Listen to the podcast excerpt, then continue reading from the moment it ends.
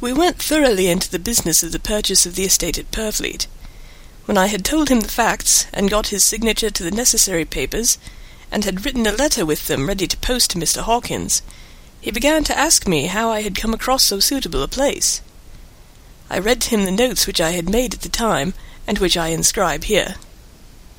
At Purfleet, on a by road, I came across just such a place as seemed to be required, and where there was displayed a dilapidated notice that the place was for sale. It was surrounded by a high wall of ancient structure, built of heavy stones, and has not been repaired for a large number of years. The closed gates are of heavy old oak and iron, all eaten with rust. The estate is called Carfax, no doubt a corruption of the old Quatre Face, as the house is four-sided, agreeing with the cardinal points of the compass. It contains in all some twenty acres, quite surrounded by the solid stone wall above mentioned. There are many trees on it, which make it in places gloomy, and there is a deep, dark-looking pond, a small lake, evidently fed by some springs, as the water is clear and flows away in a fair-sized stream. The house is very large and of all periods back, I should say to medieval times, for one part is of stone immensely thick, with only a few windows high up and heavily barred with iron.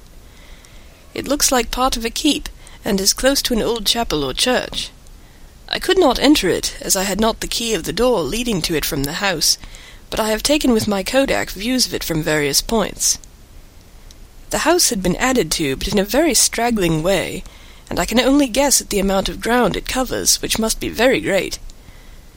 There are but few houses close at hand, one being a very large house only recently added to and formed into a private lunatic asylum. It is not, however, visible from the grounds. When I had finished, he said, I am glad that it is old and big.